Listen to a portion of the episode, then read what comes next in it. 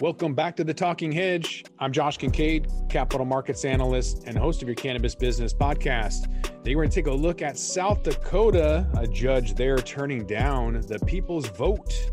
They voted on adult use, and one person was like, nah, you're not going to get it. Help us kind of dive into this is Katrina Gogowski, angel investor and attorney. Katrina, thanks for being on the podcast. Thanks, Josh. So, MJ Business Daily is talking about this judge shooting down South Dakota's adult use cannabis market. This is a first of its kind, is it not? I think we had a medical situation with Montana uh, reversing their medical, um, but I think this might be the first time an adult use is turned down. Uh, this is surprising to me on one level that the will of the voters should speak. Mm-hmm. Not surprising from a legal perspective uh, because the issue presented to this judge was one ballot measure with two different components. And technically that is not that's not allowed. Um, so hopefully this is just a technical hiccup and not a political hiccup. That's interesting. I didn't realize there was a technicality. I just thought it was a, a jerk of a judge deciding that their influence is more important than the people of of South Dakota because they approved it with a 54.2% favor to legalize medical marijuana um, and and adult use. But and, and Josh, that's the problem. There were two different measures in one bill.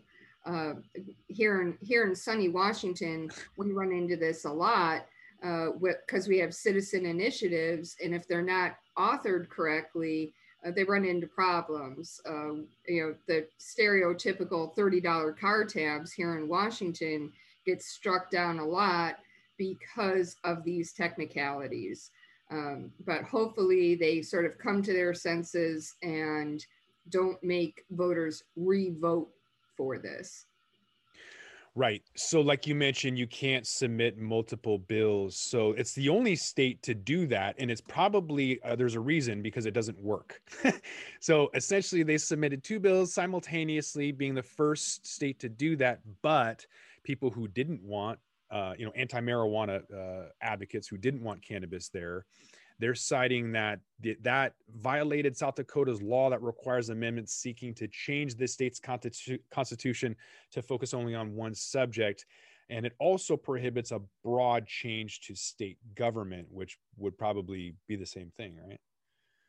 Right. So this is a technicality, and um, unfortunately, the result might be a revote, but you know, uh, got to make sure you author the bill correctly. unfortunately, uh, these technicalities do do come up, but hopefully, um, the the the parties come to their senses. This is the will of the voters, or alternatively, they'll just put it back on the ballot next year.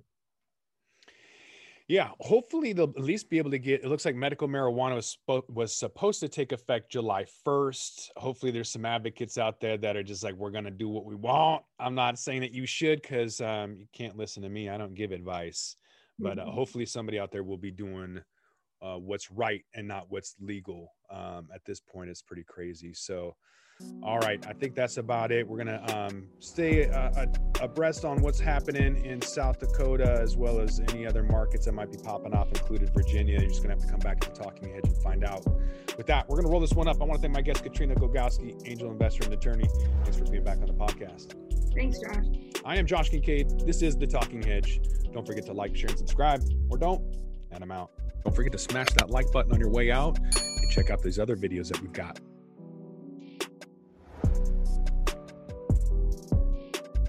Thanks for listening to today's show. To check out more great cannabis podcasts, go to podconx.com. Here's a preview of one of our other shows.